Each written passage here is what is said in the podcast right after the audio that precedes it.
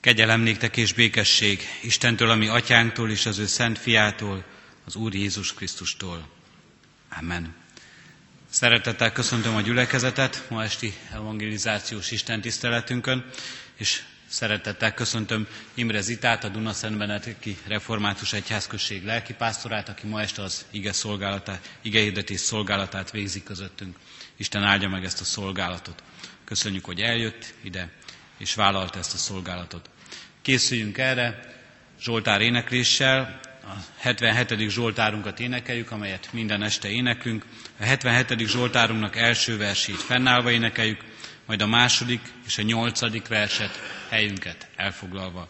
Az első vers így kezdődik, az Istenhez az én szómat, emelém kiáltásomat.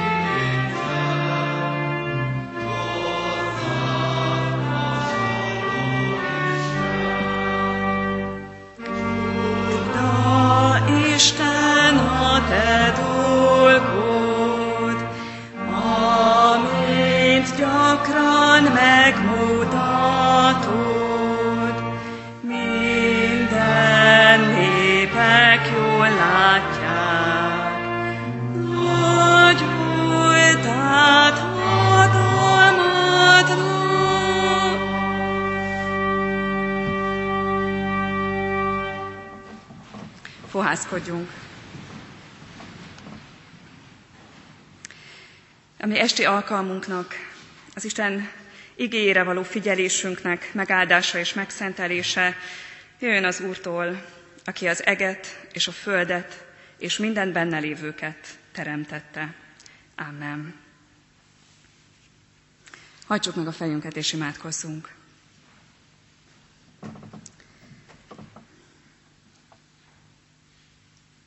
Urunk Istenünk, drága mennyei atyánk és teremtőnk, hálával, teli szívvel állunk most előtted, és gondolunk azokra az ajándékokra, amelyeket elhelyeztél az életünkben, ebben a teremtett világban, a családunkban, a szűkebb és a tágabb értelemben vett közösségeinkben. Köszönjük neked, hogy a te kegyelmedet vég nélkül árasztod ránk.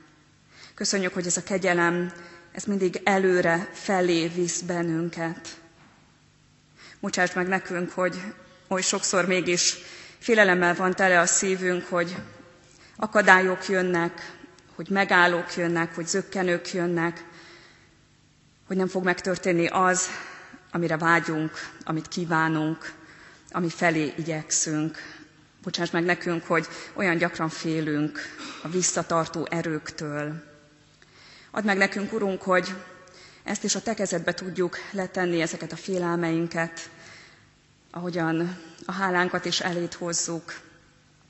És kérünk téged, hogy most, amikor itt vagyunk előtted, akkor hadd tudjuk átadni magunkat neked.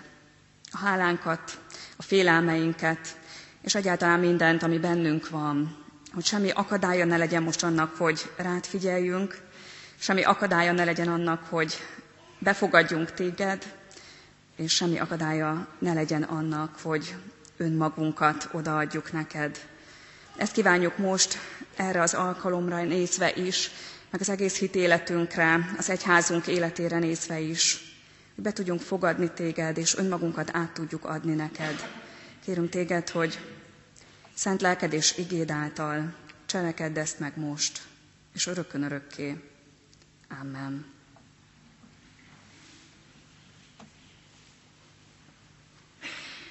Szeretett testvéreim, hallgassátok meg Istennek igéjét, Máté evangéliumából, a hatodik fejezetből, a tizenhatodik verstől. Így tanít bennünket Jézus Krisztus a bőjtölés gyakorlatáról. Amikor pedig bőjtöltök, ne nézzetek komoran, mint a képmutatók, akik eltorzítják arcukat, hogy lássák az emberek bőjtölésüket. Bizony mondom néktek, megkapták jutalmukat. Amikor pedig te bőjtölsz, kend meg a fejedet, és most meg az arcodat, hogy bőjtölésedet ne az emberek lássák, hanem atyád, aki rejtve van, és atyád, aki látja, ami titokban történik, megfizet neked. Amen. Foglaljuk el helyünket.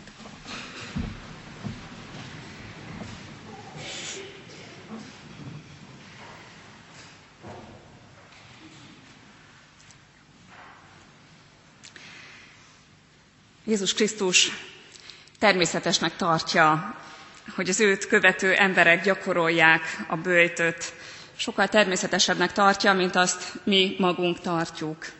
Mi nem annyira tartjuk ezt természetesnek, pedig a hitéletünkben, a Jézussal való kapcsolatunkban lenne, lenne ennek helye, és ráadásul abban a világban, meg abban a korban, amiben ma élünk, amiben ma élhetünk, ez egy nagy felkiáltó jel lenne, hogyha a bőjt szerves része lenne az életünknek, a hitéletünknek. Nem szeretnék hosszasan erre kitérni, hiszen mindannyian tudjuk, mert ebben a világban és ebben a korban élünk, hogy az van ma az ászlóra írva, hogy fogyasz, hogy habzsolj, és az sem olyan nagy baj, hogyha pazarolsz, ha tékozolsz, Sőt, januárban olvastam egy fogorvosi rendelőben a nők lapjának az egyik számát, és abban volt egy cikk, ahol le volt írva, hogy ez tulajdonképpen egy ilyen divat is, egy ilyen életmód is, hogy pazarlunk, meg tékozlunk. Magyarországon átlagosan egy ember egy évben 40 kg élelmiszert dob ki a szemétbe. Nyilván vannak, akik többet, vannak, akik kevesebbet, és a ruhatárunkat körülbelül négy hónapra nézve rendezzük be, tehát évszakonként váltogatjuk a ruhatárunkat, mert annyira elérhetővé váltak a textíliák, a divat, ennyire elérhetővé, ennyire olcsóvá vált. Egy nagy felkiáltó jel lenne a mai világunkban, hogyha a bőjt az annyira természetes lenne a számunkra, mint amennyire Jézus azt természetesnek látta az őt követő emberek életében. De úgy tűnik, hogy van valami baj a beállítódásunkkal.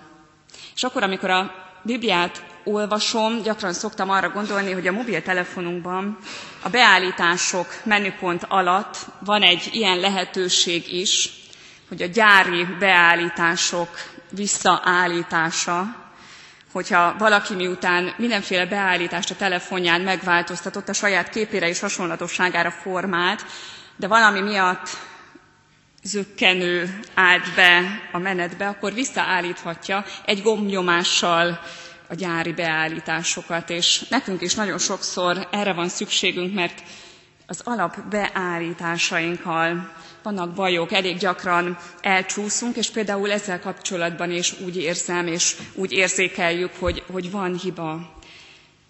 Vissza kellene állítani az alap beállítást, mert hát az Úristen az beleteremtette ebbe a nagyon gazdagon megteremtett világba beleteremtette a bőjtnek is az erejét.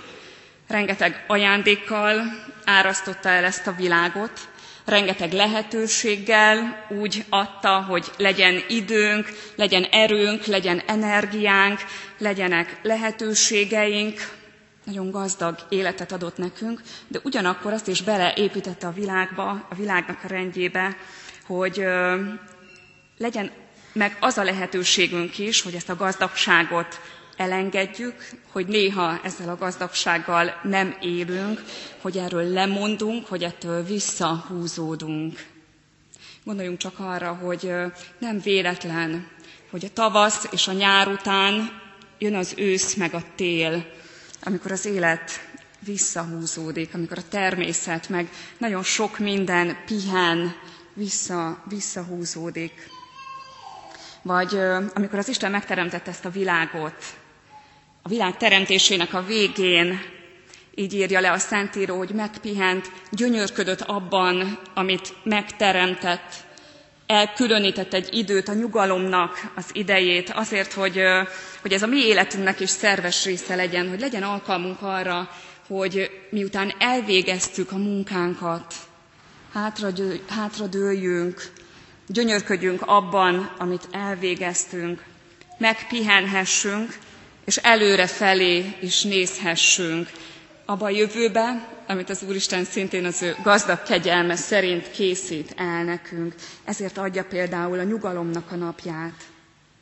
Ez arra is emlékeztet bennünket, és bőjtben ez is egy nagyon fontos üzenet, hogy nem kell mindig valami hasznosat csinálni, nem kell mindig az eredményeket, meg a teljesítményt hajkurászni, hogy van lehetőségünk arra is, hogy ne azért csináljunk valamit, mert annak haszna van, mert annak értéke van, nem kell, lehet valamit nem megtenni, lehet valamit elengedni, lehet valamilyen lehetőséggel nem élni.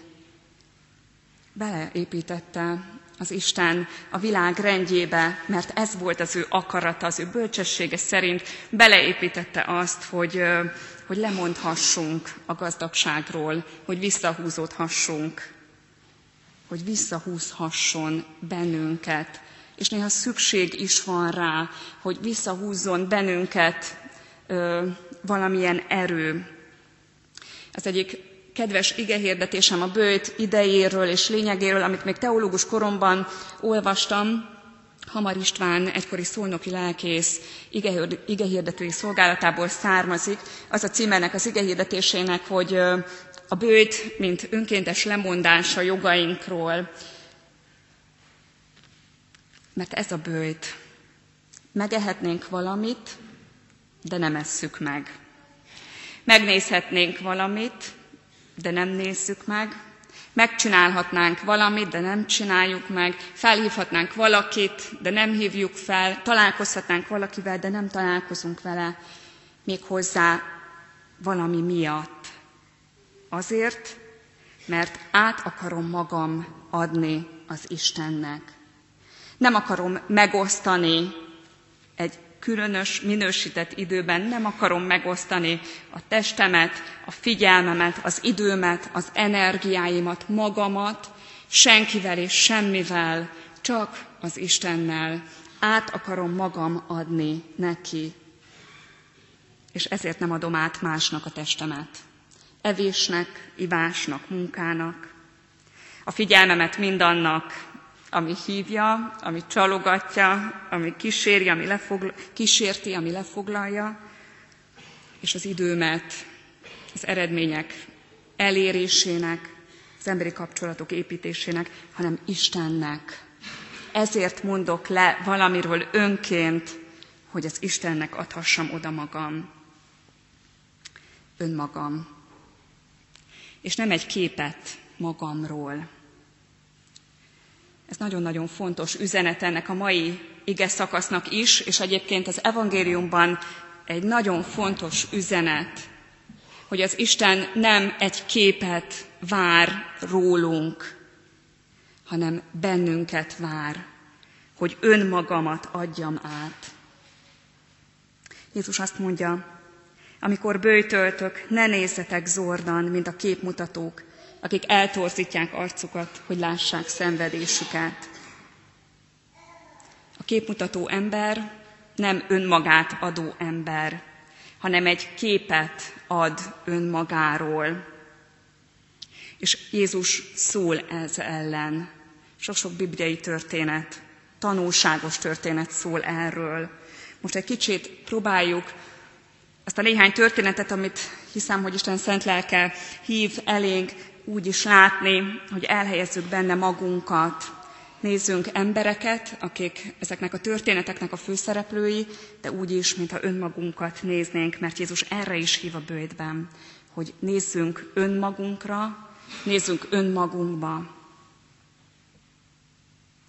Amikor a farizeus és a bűnös ember bement a templomba, hogy imádkozzanak, két ember.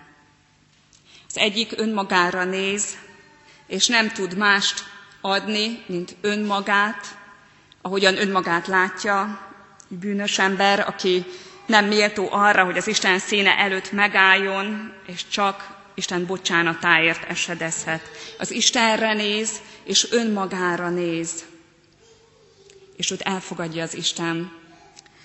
És ott van a farizeus, aki bemegy a templomba, hogy imádkozzon, de közben félrenéz, oldalra kacsint, és nézi a másik embert, nem csak önmagát, hanem nézi a másik embert is. És azt mondja, milyen jó, hogy én nem vagyok olyan, mint a vámszedők, meg a bűnös emberek, mint, olyan, mint ez itt. Milyen jó, hogy én ilyen vagyok, és olyan vagyok. És Jézus elutasítja őt, vagy elutasítja ezt a fajta hozzáállást, ezt a fajta imádságot. Gondoljunk Mária és Márta történetére.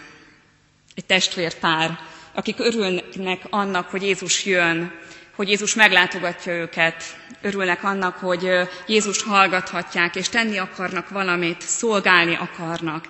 Befogadják őt, de nem csak őt, hanem mindenkit, aki őt követi.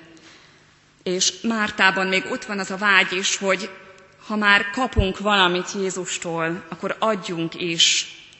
És ez egy nagyon pozitív, egy nagyon értékelhető vágy a szolgálatra. És küzd benne ez a kettő, hogy adjon, de vágyik arra is, hogy közben kapjon, hogy hallgathassa Jézust. És feszít ez a kettő vágy. És nem tudja elengedni egyiket sem. És feszültség támad. És akkor azt mondja, hogy Uram, hát nézd már az én testvéremre, látod, hogy mennyi dolgom van, kérlek szólj rá, hogy, hogy segítsen nekem. Én is arra vágyom, amire ő, hogy odaüljek a lábad elé. És Jézus azt mondja, hogy, hogy ezt el kell engedni. Hogy Mária ezt elengedte, hogy Mária azt választotta, ami fontos, ami értékes.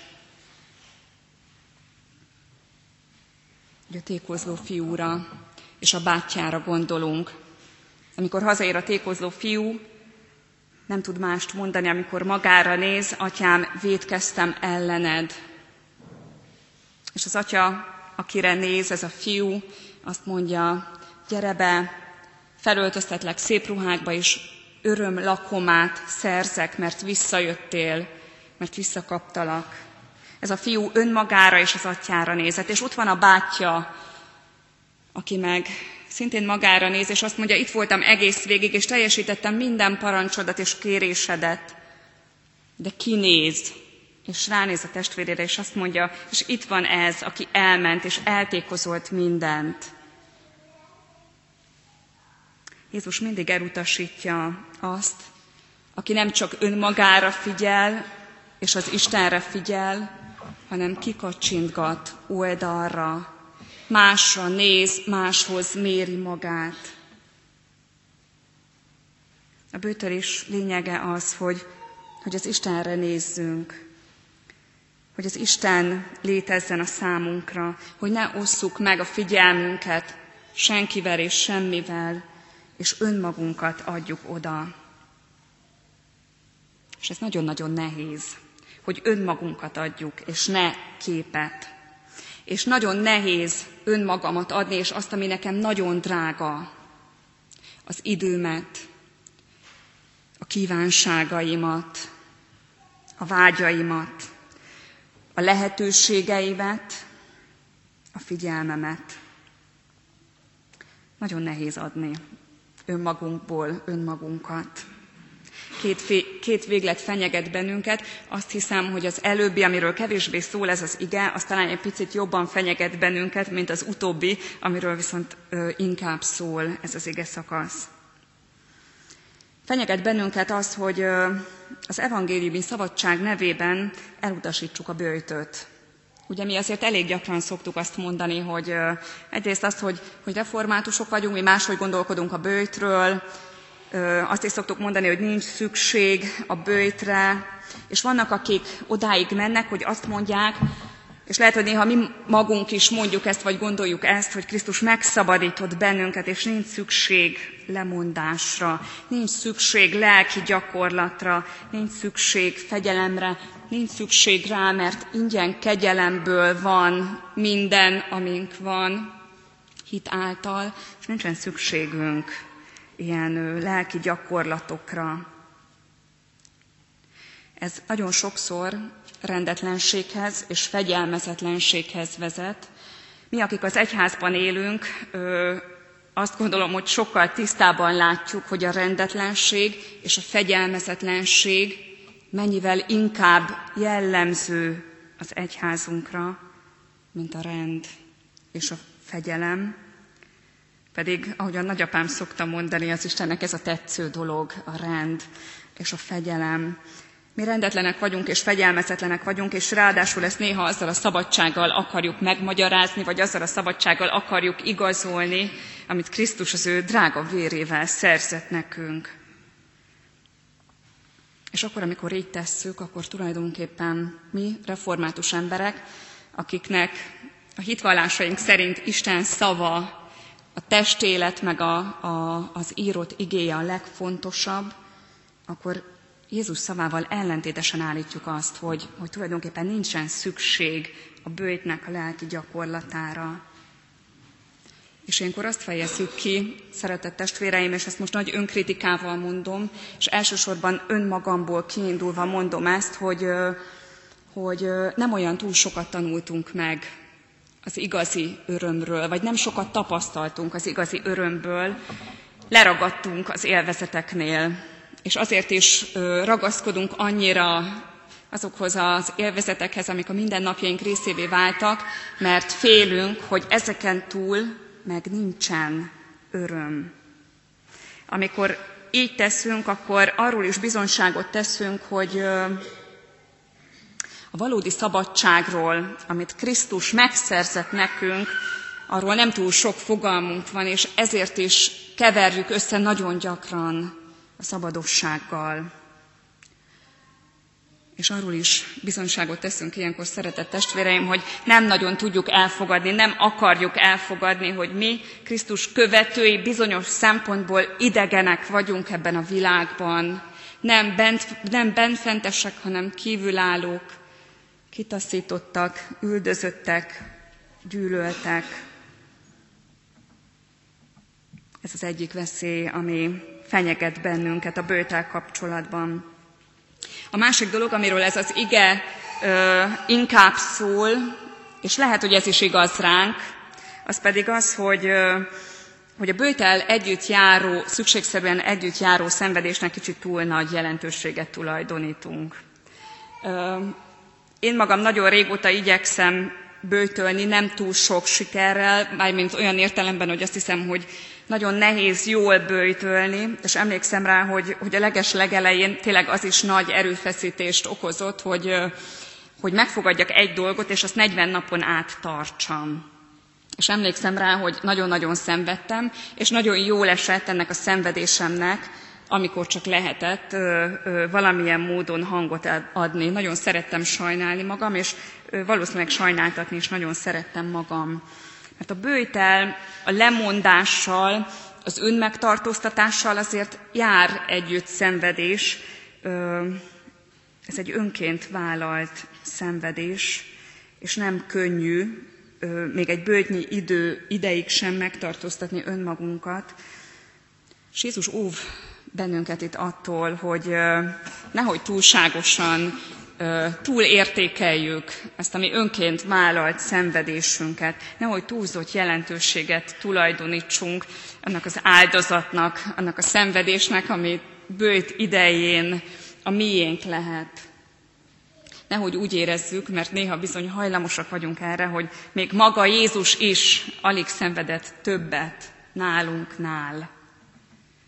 Van egy ilyen vicces mondás, néha ö, szoktuk használni egymás között az egyik lelkész kollégámmal, hogy ö, nem tudom, hogy Jézus szenvedette annyit, mint én akkor és ott abban a helyzetben. És aztán viccesen szoktuk mondani, el is szoktuk nevetni magunkat, de közben pedig ö, sajnos valószínűleg ez egy ez egy olyan vicc, amiben van, van igazság bennünk, hogy néha úgy gondoljuk, hogy, hogy a mi szenvedéseink, akár a bőjtel együtt járók, akár a bőjtől függetlenek, megközelítik Jézus szenvedését, és mindazt, amit Jézus szenvedése szült, teremtett, hozott bele ebbe a világba.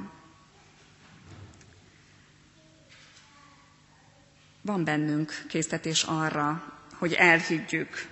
Szenvedésünk mértéke meg minősége megközelítheti a Krisztus szenvedését. Sőt, valaki azért is gyakorolja a, a bőjtöt, hogy megtörje a testét, a testi vágyakat, a testi kívánságokat, hogy ura legyen a saját maga testének, a ta, saját maga teste felett.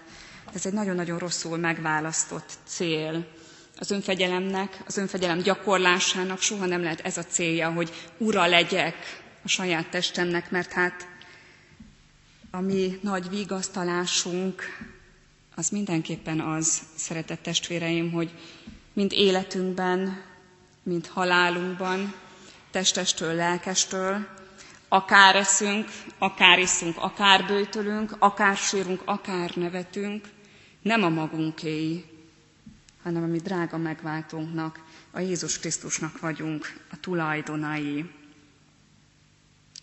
Ebben van a mi nagy reménységünk, a mi nagy bizalmunk. Erről szól tulajdonképpen a mi hitünk, és ez az, ami bennünk egy egyensúlyt, egy harmóniát, egy rendezettséget tud megszülni az, hogy nem a magunké vagyunk, nem a magunk urai vagyunk, hanem Krisztusé vagyunk, hogy átadtuk neki magunkat mindenestől. Ez az, ami bennünk meg tud szülni egy harmóniát, egy egyensúlyt, és ez az, ami aztán kisugárzik. Mert azért, hogyha valakiben belül rend van, harmónia van, egyensúly van, az megjelenik megjelenik az arcán, megjelenik a magatartásán, megjelenik az életén, kisugárzik, szoktuk ezt így mondani. És amikor Jézus azt mondja, hogy amikor te bőjtölsz, kend meg fejedet, és most meg arcodat, akkor tulajdonképpen bennünket nem arra hív, hogy mutassunk egy egy szép képet magunkról, egy vidám keresztjén arcot, egy mintát, ahogyan a keresztjén embernek viszonyulnia kell, mindig jól fésültnek, tisztának, jókedvűnek, örömtelinek lenni. Jézus nem arra hív el bennünket, hogy olyan bohócok legyünk, akik akkor is nevetnek, amikor éppen sírni lenne kedvük. Nem, nem erre hív el bennünket Jézus, és ez a világ sem arra vágyik hanem arra vágyik ez a világ is, hogy önmagunkat adjuk, őszinték legyünk. Suvárogva várja a világ az igaz embereket, azokat, akik nem színészkednek, akik, ö, akik nem az érdekeik szerinti ábrázatot veszik fel, nem játszák meg magukat, hanem önmagukat így adják. És hogyha mi átadtuk önmagunkat Krisztusnak, és van bennünk egy belső lelki egyensúly, mert Krisztusai vagyunk, akkor ez fog megjelenni rajtunk. Ettől fog sugározni az ember, ettől fog a kent meg fejedet és most meg arcodat megvalósulni, ettől a belső lelki egyensúlytól, mert átadtuk magunkat az Istennek, és befogadtuk az Istent. Mert neki adtuk magunkat testestől, lelkestől, mind életünkben, mind halálunkban. Csak ráfigyelünk, és nem osztjuk meg magunkat semmivel és senkivel. Erre hív bennünket az Úr, a bőt idején erre egy minősített időt készít elő. Ez nem egy könnyű gyakorlat, de mindenképpen egy olyan gyakorlat, amit érdemes újra és újra felvenni, amit érdemes az imádsággal, az ige olvasásával, az igére figyeléssel, az énekléssel, a szeretett szolgálattal együtt gyakorolni. Adja Isten, hogy ilyen legyen a bőjtünk. Amen. Imádkozzunk.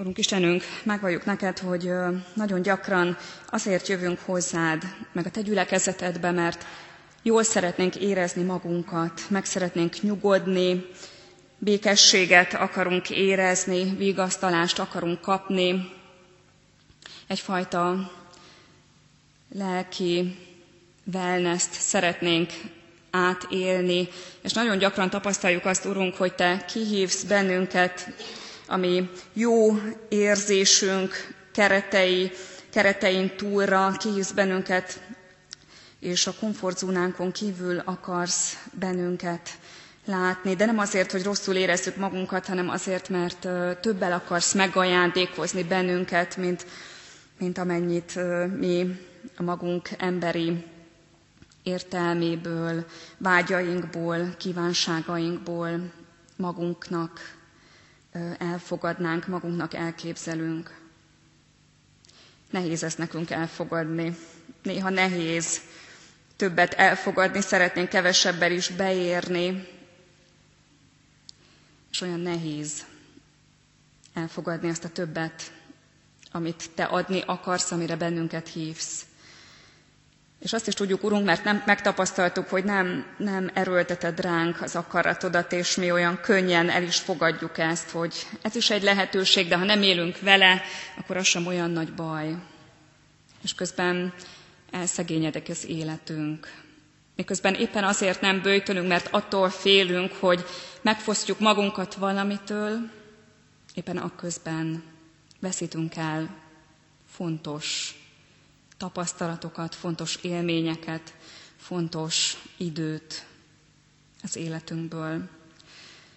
Kérünk téged, hogy adj nekünk bölcsességet, és a lélek által adj nekünk készséget arra, hogy bátran, félelem nélkül merjük azt a többet elfogadni, amit adni akarsz, azt a többet meglépni, amire hívsz bennünket, a határainkon túl menni, így könyörgünk most a bőjtnek az elején,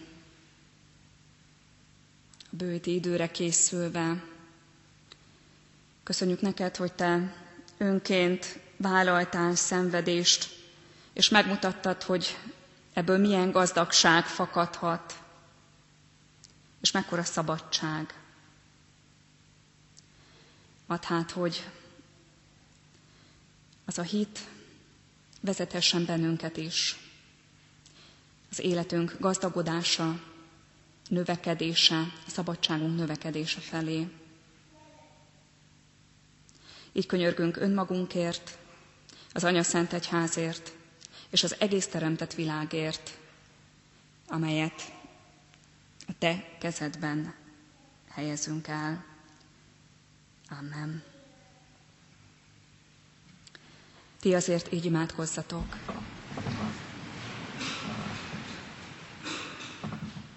Mi, atyánk, aki a mennyekben vagy, szenteltessék meg a te neved. Jöjjön el a te országod, legyen meg a te akaratod, amint a mennyben, úgy itt a földön is. Minden napi kenyerünket add meg nékünk ma, és bocsáss meg a mi védkeinket, miképpen mi is megbocsájtunk az ellenünk védkezőknek. És ne védj minket kísértésbe, de szabadíts meg a gonosztól, mert Téd az ország, a hatalom és a dicsőség mindörökkön örökké. Amen. És az Istennek békessége, amely minden értelmet felülhalad. Őrizze meg szíveteket és gondolataitokat a Krisztus Jézusban, aki a dicsőség örökkön örökké. Amen. Most pedig ennek az alkalomnak a végén az igére válaszolva a 275. énekünket énekeljük. Az Úristen az én reménységem.